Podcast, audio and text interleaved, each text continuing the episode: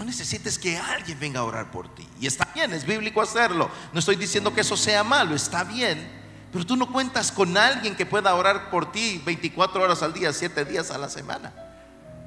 Entonces lo importante es desarrollar mi propia capacidad de creer, de confiar que Dios responde a mis oraciones. Te tengo buenas noticias. Jesucristo dijo, tocad y se os abrirá. Buscad y hallaréis. Mire, hay respuesta para usted. Hay respuesta para usted. ¿Cuántos creen que Dios responde sus oraciones? Levante sus manos a los cielos. Pablo dijo, por nada estéis afanosos. ¿Cómo es la oración de fe? Primero, deja a un lado el afán. Segundo, si no presenten delante de Dios vuestras peticiones y ruegos. Ok, preséntale a Dios ahora tu petición. Vamos, hágalo, hágalo, hágalo ahora usted. Hágalo usted. Ahora va con su propia fe. Avance ahora con su propia fe. Con su propia fe. Dígale, Señor, tú sabes cuál es mi necesidad. Dígale, tú sabes. Yo, yo, yo, yo me voy a sumar ahora a, a su jornada, a su batalla. Pero dígale, Señor, tú sabes que vengo necesitado de respuestas financieras. Tú sabes, Señor, que ya no puedo con esta batalla en mi familia. Ya no puedo con esta batalla, Señor, en el tema de la salud. Dígale, preséntele a Dios sus peticiones con oraciones y ruego. Ore, vamos, ore, ore, ore, ore. En este momento, ore. Preséntele a Dios su petición. Este es el momento, este es el momento. Aquí está mi petición, Señor. El dolor, el dolor en el alma, el dolor en el corazón, el dolor físico, la enfermedad, el diagnóstico, la falta de trabajo, la economía, la falta de contratos, la salud, el matrimonio, tu hijo, tu hija. Vamos, preséntasela a Dios. Preséntale a Dios. Es lo que el apóstol Pablo nos instruyó. Tercer punto de la oración de fe. Por nada estéis afanosos sino presenten delante de Dios sus peticiones con acciones de gracias. Tercer elemento, acciones de gracias. Ahora, dale gracias a Dios por la respuesta. Dígale, gracias Señor Señor, tú sabes que necesito este trabajo, tú sabes que necesito esta provisión, tú sabes que necesito paz en mi corazón, tú sabes que necesito esta sanidad, tú sabes que necesito, Padre, que haya armonía en mi familia, que haya armonía en mi matrimonio. Tú sabes, Señor, que quiero quitarme de encima esta enfermedad. Así que, Señor, te doy las gracias porque tienes el poder para responderme. Te doy las gracias porque tú amas a tus hijos y a tus hijas. Te doy las gracias porque para ti nada hay imposible. Te doy las gracias, Señor. Te doy las gracias, Jesucristo, por la respuesta. Y Jesucristo nos agrega un elemento importante a la oración de fe. Jesucristo dice, y si ustedes creen que sus peticiones ya han sido contestadas, entonces dice el Señor, lo recibirán. Entonces dígale para cerrar su oración ahora, dígale, gracias Señor, yo creo que tú ya ha respondido a mi necesidad. Y dale alabanza al maestro. Dígale, te adoro, te alabo y te exalto. Gracias. Esta tarde llevamos respuestas en nuestras manos. Y dígale a Dios, y daré testimonio de lo que tú has hecho en mi vida. Sea hecho en tu vida en el nombre de Jesús. Amén, amén. Y amén. Dale palmas de alabanza al Espíritu Santo de Dios. Wow. Agarre su Biblia hasta que se siente, no se me siente. Agarre su Biblia de una vez. Vamos a la bendita palabra del Señor. Dios bendito, qué poderoso, qué poderoso. Vamos al primer libro de Samuel, capítulo 7. Gracias al equipo de adoración, excelente trabajo, conectándose con el corazón de Dios para guiarnos. Primero de Samuel 7. Y vamos a leer el versículo 12 nada más para que pueda ponerse cómodo y luego vamos a estudiar esto. Versículo 12 de primero de Samuel capítulo 7. Después Samuel tomó una piedra, la colocó entre Mispa y Sen y la llamó Ebenezer. El Señor no ha dejado de ayudarnos. Le tengo buenas noticias. El Señor no ha dejado de ayudarnos. La Reina Valera 60 dice, hasta aquí nos ayudó Jehová. ¿Y sabe qué significa esto? Si hasta aquí Jehová te ha ayudado, ¿por qué dejaría de ayudarte el resto de tu existencia? Jehová está con su pueblo, Jehová está con sus hijos, Jehová está con nosotros.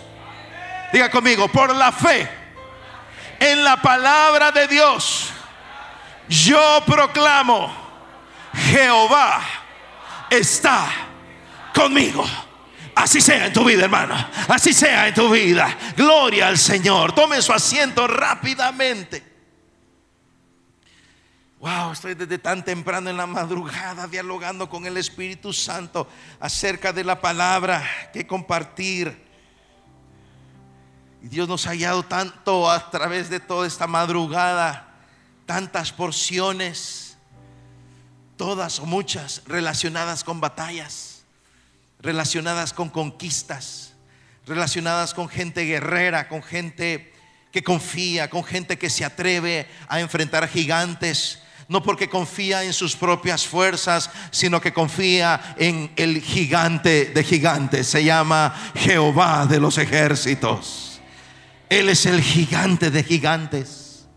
Y el Espíritu Santo me decía, háblales Háblales de las batallas, háblale de peleas, háblales de conquistas, porque así es como yo le daré a mi pueblo las grandes victorias. Te tengo buenas noticias. Jehová peleará por nosotros. No es tuya la batalla, es del Señor. Dios peleará con nosotros e iremos al frente y veremos al gigante y le diremos, no es con fuerza, no es con espada, mas con su Santo Espíritu dicho el Señor. Y así has peleado esta batalla. Has sido valiente.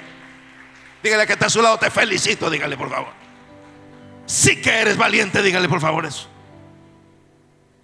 Ay, pero yo estoy temblando, ¿cómo que soy valiente? ¿Sabe por qué es valiente? Porque el enemigo ha hecho tantas cosas para que usted no alcance a llegar aquí esta mañana. Hizo tantas cosas en la semana para que usted no estuviera esta mañana aquí congregado. Y quizás esta misma mañana hizo tantas cosas para que tú no estés aquí. ¿Sabes qué? Venciste todo eso. Eres más que vencedor. Estás en este lugar. Jehová está contigo. Hombre y mujer valiente. Vamos a darle palmas de alabanza al Espíritu Santo de Dios. Este diablo loco siempre tratará de intimidarte.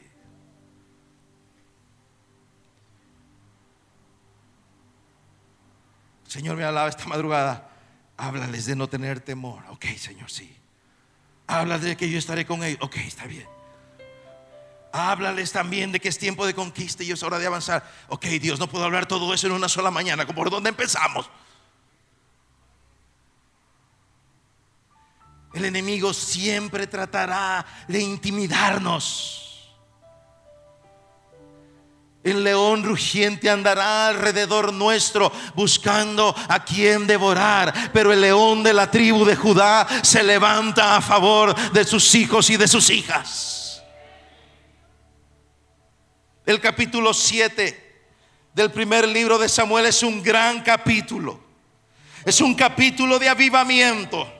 Es un cuadro de avivamiento a lo largo de los 66 libros de la Biblia, de pasta a pasta, pasta, los 39 en el Antiguo Testamento, los 27 en el Nuevo Testamento, a lo largo de todo el texto bíblico, a lo largo de toda la revelación encontramos cuadros de avivamiento. Por eso es importante poder discernirlos, poder encontrarlos, conocer de qué hablamos cuando hablamos de avivamiento. El capítulo 7 de primero de Samuel es un tremendo cuadro de avivamiento, es un un capítulo de victoria. Un pueblo que está derrotado, un pueblo que está subyugado, un pueblo que está esclavizado, un pueblo que está lejos de Dios. Al finalizar el capítulo está celebrando la gran victoria del Rey de Reyes y Señor de Señores. Vamos a las grandes victorias. Si esta tarde viniste derrotada o viniste derrotado, te tengo buenas noticias. Jehová peleará tu batalla y la vas a ganar. Levántate en el poder del Espíritu Santo. Wow. Un pueblo derrotado, oprimido, que vuelve a ganar. ¿No te sientes cansado de las derrotas? ¿No estás harto de las derrotas? ¿No estás cansada o cansado de las tretas de Satanás, de las mentiras y las artimañas del enemigo? Cuando Israel se cansó de poner ladrillos para Faraón, clamó a Dios. Mientras no te canses de eso, mientras no aborrezcas la obra de las tinieblas, mientras no aborrezcas perder batallas, seguirás esclavizado. Pero cuando aborreces esto, levantas tu mirada al único que te puede salvar y te va a salvar. Es un pueblo derrotado que vuelve a saborear la victoria. Y fue una victoria contundente y aplastante sobre los enemigos. El capítulo 7 del primer libro de Samuel nos recuerda algo fundamental. Si Dios es el centro de nuestra vida, Él peleará nuestras batallas. Un avivamiento no tiene que ver con milagros. Un avivamiento no tiene que ver con evangelismo y almas que se convierten en ocultos largos. Un avivamiento no tiene que ver con hablar en lenguas. Todo eso lo hemos tenido. Porque si no tendríamos que descartar todo eso. Principio fundamental de avivamiento. No todo mover de Dios es avivamiento, pero un avivamiento siempre es un mover de Dios. ¿Qué significa esto? Un avivamiento no significa que estemos en un avivamiento porque estamos hablando en lenguas, porque los muertos están siendo resucitados, los enfermos sanados, porque pusimos las manos en alguien y alguien cayó. No, eso no significa que estamos en un avivamiento. Pero cuando hay un avivamiento, todo eso pasa. Un avivamiento tiene que ver con el pueblo de Dios volviendo a su comunión con Dios viva, intensa, profunda y continua. Eso es un avivamiento.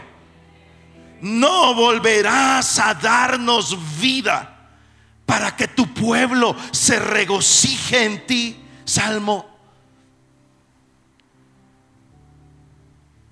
Eso ¿Qué pasó con el hijo pródigo? Se hartó de los cerdos. Dijo, ¿qué estoy haciendo aquí en medio de los cerdos? Saboreando comida de cerdos. Y cuando se cansó de los cerdos, entonces dijo, ¿qué estoy haciendo aquí? Si en la casa de mi padre hay tanto alimento, en la casa de mi padre hay tanta bendición y toma una decisión que lo llevó a la vida. Arrepentido.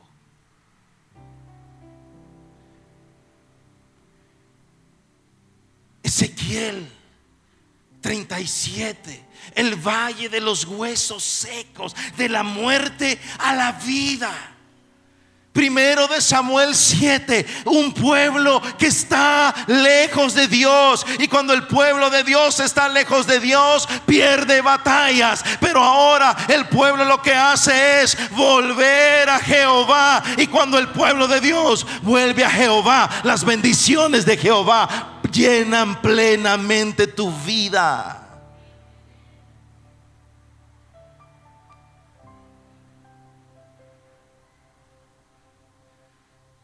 El apóstol Pedro cuando predica allá en el Nuevo Testamento sus primeros mensajes, dice arrepentíos y convertíos para que vengan de parte del Señor tiempos de refrigerio. Esa palabra es una de las siete palabras que se traducen del texto bíblico a la palabra avivamiento. Tiempos de refrigerio.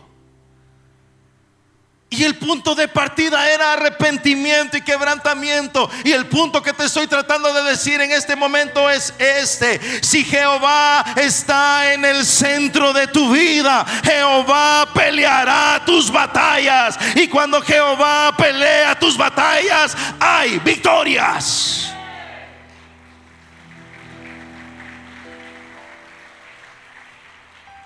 Primero de Samuel 7, versículo 1. Los de Kiriat Yarin fueron a Betsemes y se llevaron el arca del Señor a la casa de Abinadab, que estaba en una loma. Luego consagraron a su hijo Eleazar para que estuviera a cargo de ella. El arca permaneció en Kiriat Yarim durante mucho tiempo. Pasaron 20 años y todo el pueblo de Israel buscaba con ansiedad al Señor. Dios peleará nuestras batallas si lo buscamos con firmeza. El arca de Jehová representaba la presencia de Dios entre el pueblo. Era una, una pieza de madera forrada de oro purísimo que Dios le ordenó a Moisés que construyera y viajaba con el pueblo todo el tiempo. Solo los levitas podrían cargar el arca. Cualquiera que se atreviera a tocar el arca moría inmediatamente porque el arca simbolizaba la presencia de Dios. Israel pierde el arca en una batalla. Va a las ciudades filisteas el arca. El arca entra en la ciudad de Gad de los filisteos. Los dioses filisteos comienzan a caer decapitados. Las imágenes del dios Dagón de los filisteos ponen el arca de Jehová. Está Dagón acá. Al día siguiente la imagen de Dagón está en el suelo, decapitado. Porque Dios va a desmoronar cualquier cosa que tú adores que no sea Jehová de los ejércitos. Y este es el punto cuando un avivamiento deja de ser emocionante.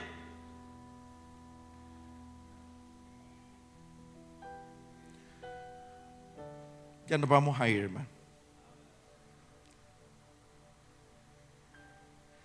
Porque el nivel de tu avivamiento depende de la profundidad de tu quebrantamiento.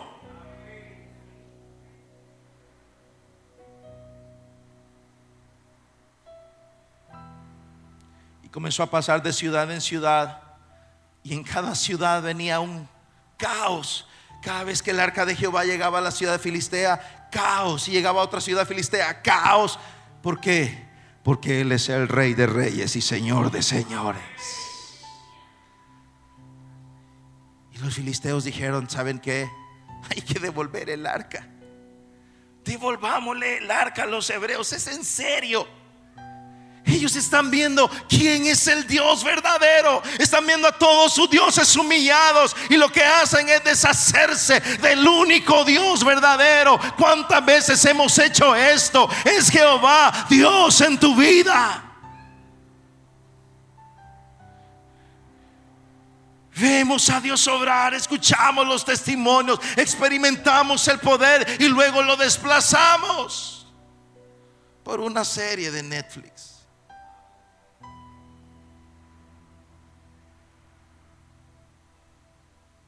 Y no tengo ningún problema con Netflix.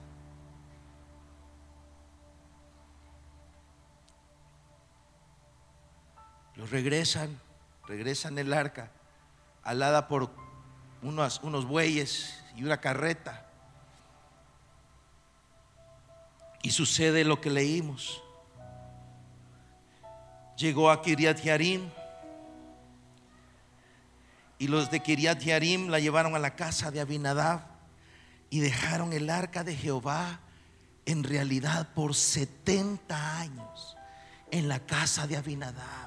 El pueblo estaba sin el arca, sin la presencia de Dios. Y cada vez que tú salgas a la batalla sin la presencia de Dios, los resultados no estarán garantizados. Ciertamente no es nuestra la guerra, sino de Jehová. Pero esa palabra Dios se la dio al rey Josafat después de haberse humillado en ayuno y oración con todo el pueblo a causa del temor por sus enemigos y a ese pueblo que había estado en el centro de la presencia de Dios, Dios le envió un profeta y les dijo, no se preocupen, esta batalla no es vuestra, esta batalla es mía, les dijo el Señor. Ese es el llamado de Dios para la iglesia.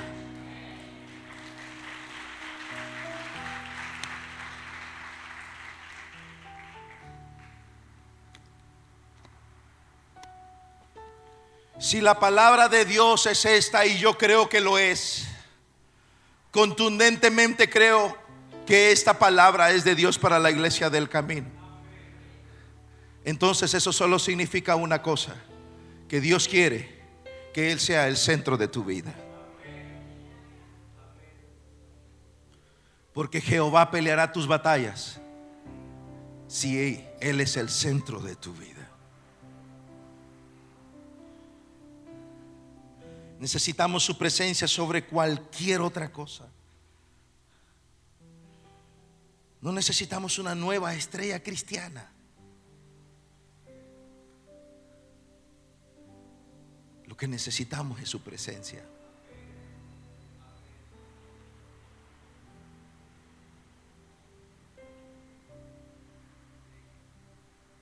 ¿Cuál es tu plan de desarrollo espiritual? ¿Cuál es tu plan? Al principio del año siempre hay planes, siempre, ¿verdad que, siempre, que hay planes? Hay planes académicos, financieros, eh, emprendimientos, empresariales, profesionales, familiares. Hay planes, ese, ese es el plan, tener un plan. ¿Y tu vida espiritual cuál es tu plan? ¿En qué estás siendo intencional para desarrollar tu vida espiritual?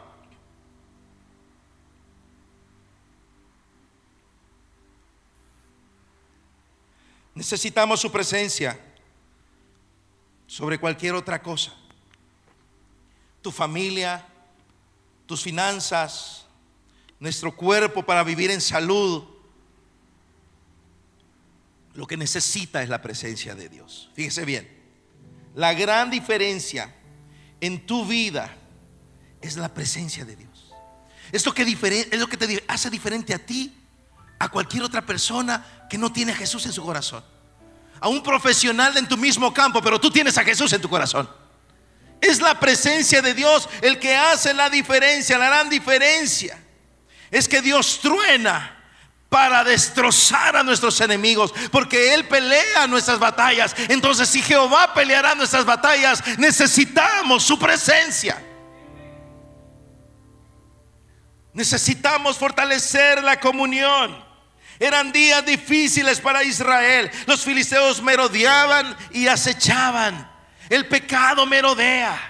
La crisis merodea, la enfermedad merodea, los distractores, la pobreza, los enemigos de tus hijos y de tus hijas, los enemigos de tu matrimonio nos rodean y nos acechan. La depresión, la crisis de ansiedad, la soledad, el dolor nos merodea. ¿Sabes cuál es la diferencia? Jehová está con nosotros y si Dios es con nosotros, ¿quién contra nosotros? Dale palmas de alabanza al Espíritu Santo de Dios. Versículo 2. El arca permaneció en Kiriat Yarim durante mucho tiempo, pasaron 20 años y todo el pueblo de Israel buscaba con ansiedad al Señor. ¿Cómo buscas a Dios? ¿Cómo buscas a Dios?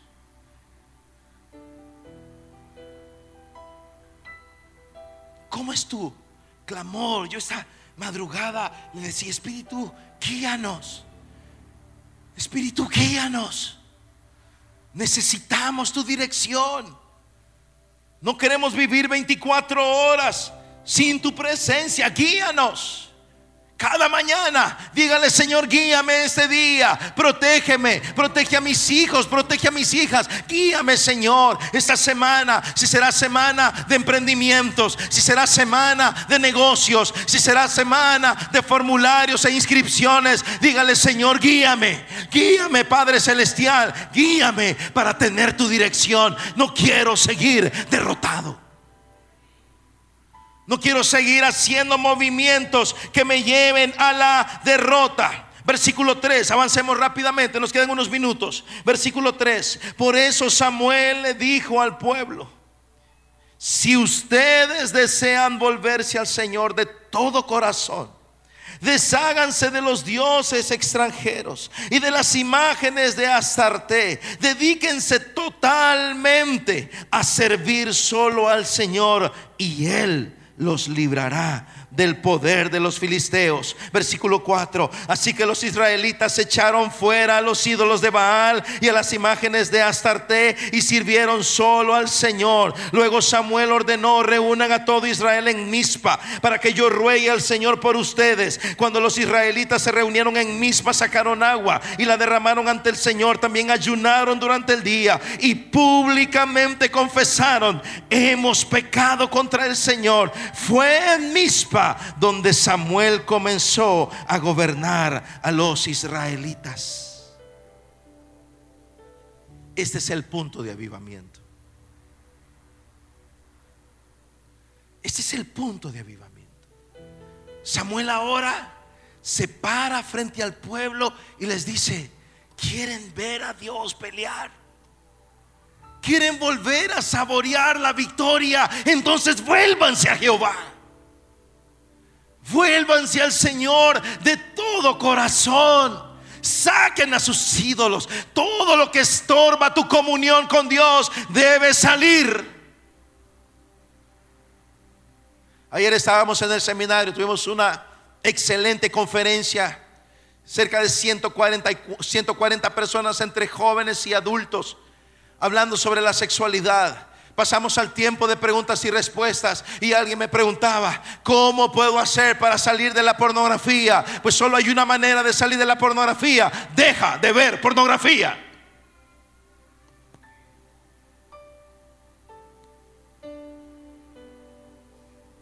¿Y qué tengo que hacer para dejar de ver pornografía? Lo que necesites hacer lo que necesites hacer. Si tienes que cerrar tu Instagram, cierra tu Instagram. Si tienes que cerrar tu Facebook, cierra tu Facebook. Si tienes que borrar algunos teléfonos, algunos contactos de tu teléfono, borra esos contactos de tu teléfono. Si deberías de dejar de frecuentar algunas personas, deja de frecuentar algunas personas, porque Jehová está trayendo una temporada de victoria para su pueblo. No dejes que nadie te robe las grandes victorias que Dios tiene para ti haz lo que tengas que hacer.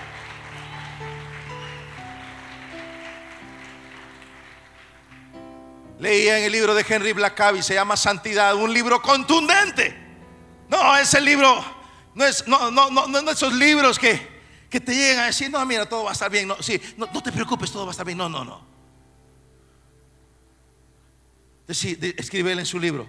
Santidad se llama el libro, Henry Blackaby estamos dispuestos a tomar el tipo de decisiones que la iglesia debe tomar para que Dios mande un avivamiento. Porque no hay otra opción, escribe Blackaby. No hay otra opción para el mundo.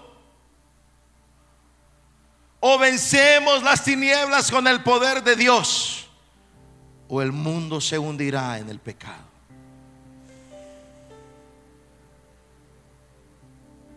Ya nos vamos, hermano.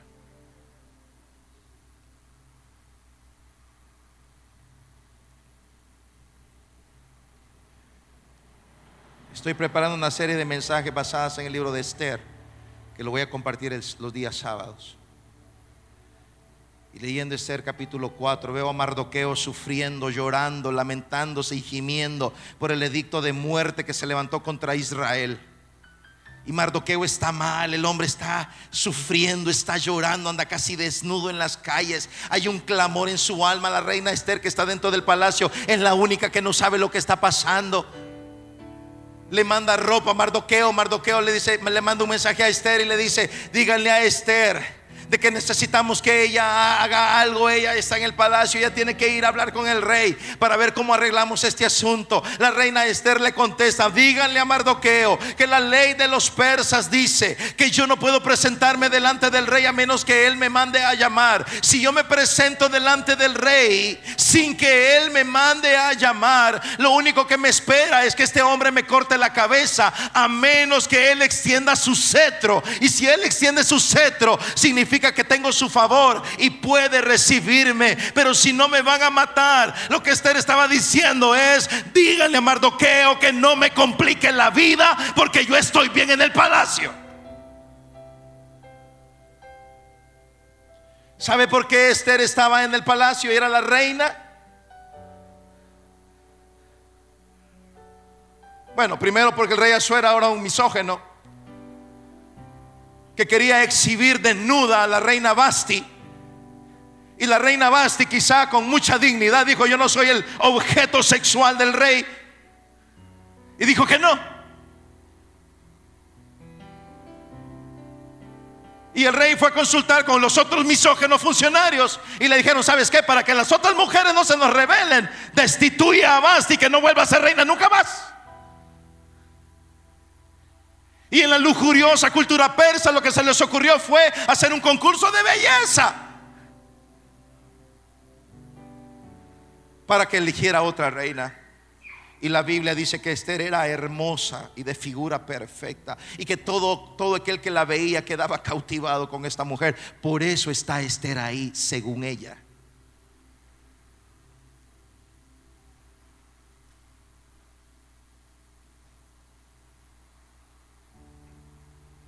Silencio, ¿verdad?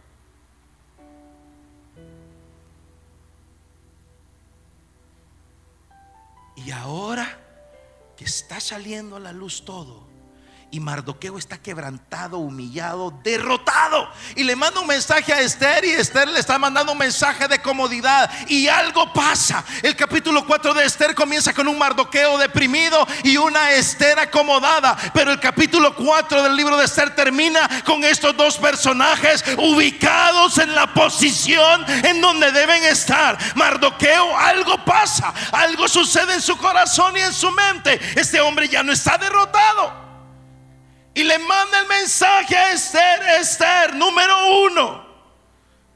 No creas que por estar en el palacio te vas a salvar. Eres judía, te mueres. Número dos, alivio.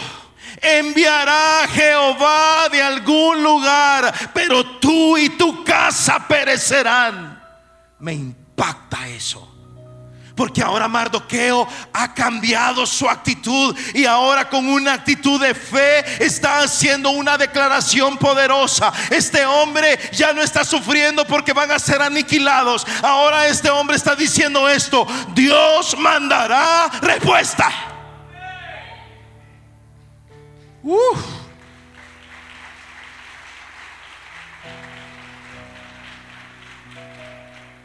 Y el asunto ya cambió. Porque aunque Dios va a mandar respuesta, si Esther no responde, Esther se queda. Le dijo, tú y tu casa perecerán. Como dicen en Cuba, ay mi madre.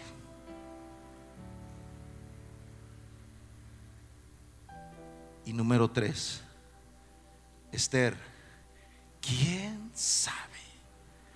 Pensándolo bien si lo analizamos de la manera correcta, mi querida prima Esther, ¿Quién sabe si en realidad tú estás ahí? No por tus bonitos ojos, ni por el tamaño de tu cintura, ni por tu bonito rostro, ni por tu bonito cabello. Tú no estás ahí por un certamen de belleza. Para esta hora fuiste llamada para ser libertadora de tu patria. ¡Wow!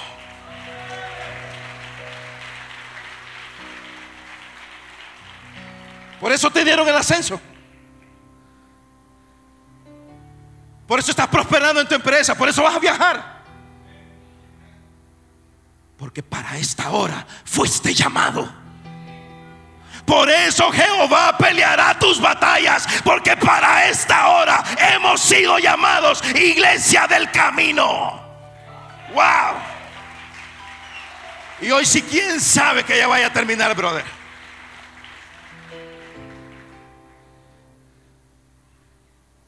Porque si Dios volvió su mirada a esta congregación en la cual hemos clamado por el fuego de Dios por décadas literalmente. Y dice, pondré mi fuego en ese lugar, pondré autoridad sobre los demonios, pondré autoridad sobre las enfermedades, pondré autoridad para que levanten cosecha. Tremenda responsabilidad nos ha dado.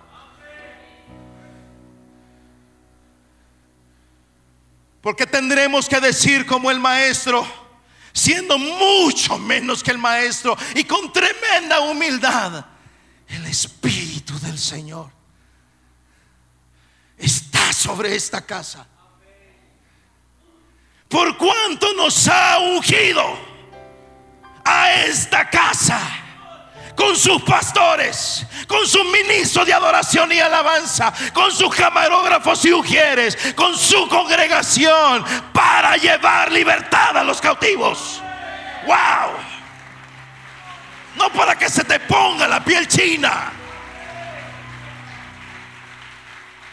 No para sacarlo en un rótulo. No es tremenda responsabilidad.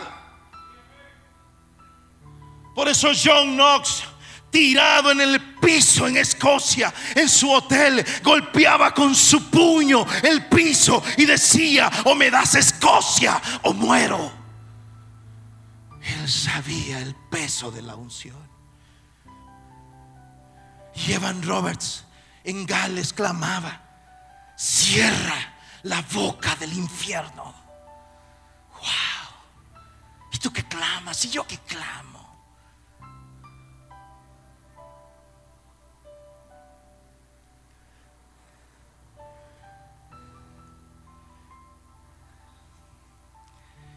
Pastor John Coller me dijo, pastor, usted debe entender algo.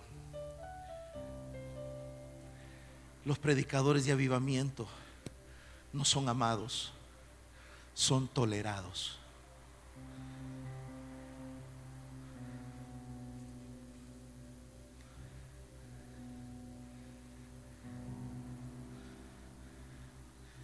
A veces es incómodo ser la uña encarnada del cuerpo de Cristo.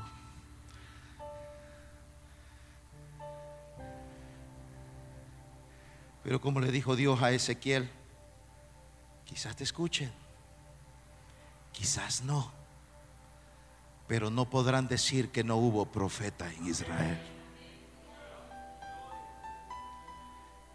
Así que Samuel le dijo al pueblo, si ustedes quieren que Jehová pelee su batalla, saquen el pecado de sus vidas. Saquen cualquier cosa que esté estorbando su comunión con Dios.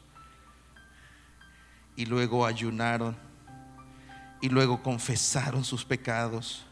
Hubieron cambios contundentes. Deseas volver a Dios de todo corazón. Deshágase de sus dioses.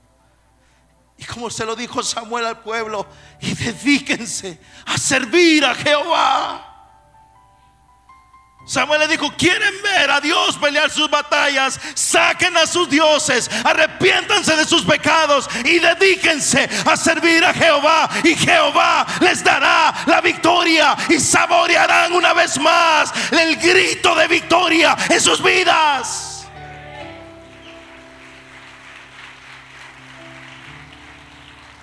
Cambios contundentes, versículo ¿qué? 3. Habló Samuel a toda la casa de Israel diciendo, si de todo vuestro corazón los volvieses a Jehová, quitad los dioses ajenos a Astarot, Astarot de entre vosotros y preparad vuestro corazón a Jehová y solo a él servid y os librará de las manos del cáncer y os librará de las manos del pecado y os librará de la hechicería y os librará del conflicto y os librará de la maldición y os librará de la pobreza porque Jehová peleará tus batallas. Wow.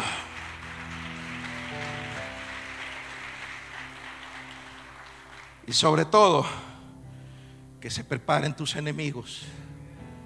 Que se prepare el que habló contra ti que se prepare el que abrió su boca y profirió palabra en contra tuya y mía. Que se prepare porque Jehová peleará. Ciertamente proclamo esta tarde, Dios peleará mis batallas y las tuyas. Proclamo esa palabra. Abrazo esa palabra ahora mismo. Versículo 7. Y nos vamos a tomar la sopa gallina.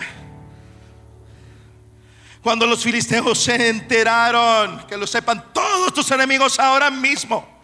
Cuando los filisteos se enteraron de que los israelitas se habían reunido en Mizpa, los jefes de los filisteos marcharon contra Israel. Al darse cuenta de esto, los israelitas tuvieron miedo. Con razón Dios me decía, háblales que no tengan temor. Mensaje del otro domingo, no tengas temor. Mensaje para el otro domingo, no tengas temor. El temor pone en peligro el éxito de la misión, pero eso lo hablamos el otro domingo. Israel tuvo miedo, ¿sabes por qué? Porque los filisteos comenzaron a movilizarse una vez más y han perdido tantas batallas a este punto contra los filisteos que ya están traumados. ¿No te has quedado de repente un poco traumado? Fue tan yuca la sopapiada. Yuca la sopapiada del griego fue una gran lucha. Por aquellos hermanos que están lejos del Salvador y están googleando sopapiar.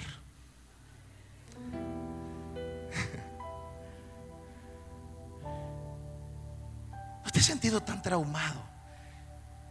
Que sientes que ya Dios no te ama, que Dios no pelea, que eso es para todo el mundo menos para ti. Que todas las familias van a estar bien menos la tuya, que todos los matrimonios van a estar bien menos el tuyo, que todas las finanzas de todo el mundo van a estar bien menos la tuya. Se acerca el lunes y tu corazón comienza a angustiarse y en la madrugada del lunes comienzas con una gran ansiedad, mañana hay que ir a trabajar, vienen los cobradores, qué sé yo, los proveedores, los acreedores y estás en angustia, estás traumado. Israel estaba traumado, nomás vieron que los filisteos se movilizaron, entraron en pánico entraron en pánico y entonces viene la voz de Dios, el profeta Samuel, y le dijeron a Samuel, no dejes de clamar al Señor por nosotros para que nos salve del poder de los filisteos. Samuel tomó entonces un cordero pequeño y lo ofreció en holocausto al Señor. Luego clamó al Señor en favor de Israel y el Señor le respondió. Wow, dale palmas de alabanza al Espíritu Santo.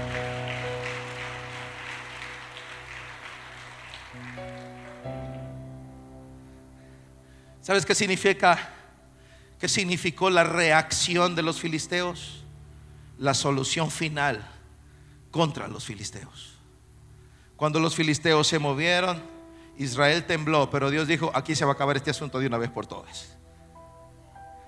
Samuel tomó el cordero, levantó el altar y sacrificó a Jehová cada tiempo de adoración, cada tiempo de alabanza, cada tiempo de ministración, cada tiempo devocional, cada tiempo con la palabra de Dios. Estás levantando la alabanza delante del Señor, estás levantando tu corazón como un altar delante de Jehová y donde está el Espíritu de Dios, allí hay libertad. Mientras adoras, Dios trabaja para darte la victoria, te fortalece, te levanta, levanta, te anima y te dice, hijo, no es tuya la batalla, es mía, ha dicho el Señor. Vamos adelante. Le dijeron a Samuel, no dejes de clamar, Samuelito. Llévele unos cinco galones de café a este hombre que no se duerma. Tu clamor persistente Cómo Satanás tiembla cuando te mira orando. Te lo voy a decir otra vez. Cómo Satanás tiembla cuando te mira orando. Lo voy a decir otra vez. Cómo Satanás tiembla cuando te mira orando. Porque Él sabe lo que la palabra de Dios dice. Presenten sus peticiones delante de Dios con toda oración y ruego con acciones de gracias. El enemigo sabe que Dios te va a responder. Por eso no quiere que ores.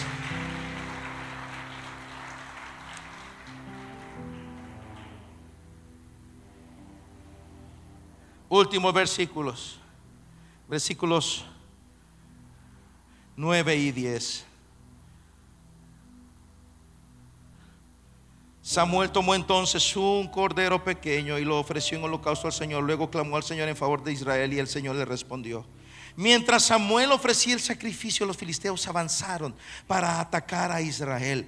Pero aquel día el Señor lanzó grandes truenos contra los filisteos. Esto creó confusión entre ellos y cayeron derrotados ante los israelitas.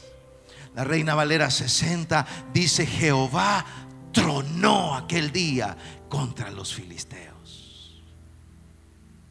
Empezó a caer una de misiles, brother, en el campamento filisteo. Mientras que Mientras Samuel ofrecía el sacrificio, los filisteos avanzaron. Pero mientras ellos avanzaban, Dios comenzó a tronar. ¿Sabes qué pasó esta tarde? Mientras tú adorabas, Dios comenzó a bombardear a tus enemigos. No lo dije bien. Mientras tú decías, no, no, no me soltarás, Dios comenzó a bombardear a todos tus filisteos. Tus filisteos ya están derrotados. Lo voy a decir otra vez. Ya están derrotados. Repita conmigo, por la fe en la palabra de Dios.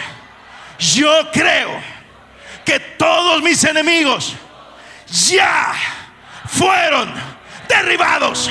Sea hecho en el nombre de Jesús. Amén, amén y amén. Dale palmas de victoria al Espíritu Santo. Dios bueno y poderoso, gracias. Gracias porque peleas nuestras batallas. Gracias porque estás con nosotros. Gracias porque no nos has dejado. Gracias porque siempre abres una puerta de salvación. Si este día debes arrepentirte, si este día debes tomar decisiones y cambiar, hágalo. Hágalo. Yo lo hago. Yo lo hago contigo también. Si tienes que pedirle perdón, porque tenemos que sacar lo que estorba. Si este día tú tienes que pedirle perdón a Dios de algunas cosas, levanta tu mano. Yo soy el primero en levantar la mano. Levanta tu mano como un acto de decisión, de arrepentimiento. Levántala bien alto. Yo la levanto contigo. Y dígale, Señor, perdóname. Tú sabes lo que he hecho. Tú me conoces. Y esto que estorba mi comunión contigo, Señor, yo te pido perdón por esto. Perdóname. Yo recibo tu perdón. Dígale eso, yo recibo tu perdón porque tú me amas y porque estoy arrepentido. Dígale, ay Dios, ayúdame a no caer más en esta falta. Y a partir de hoy, dígale Espíritu Santo, guía mi vida y truena en contra de mis enemigos. Porque quiero saborear la victoria cada día de mi existencia. Dale gracias a Dios. Dígale gracias Señor. Gracias, gracias, gracias, gracias. Gracias por las victorias. Gracias porque nuestros enemigos están derribados. En el nombre de Jesús. Amén, amén y amén. Dale palmas de alabanza al Espíritu Santo de Dios.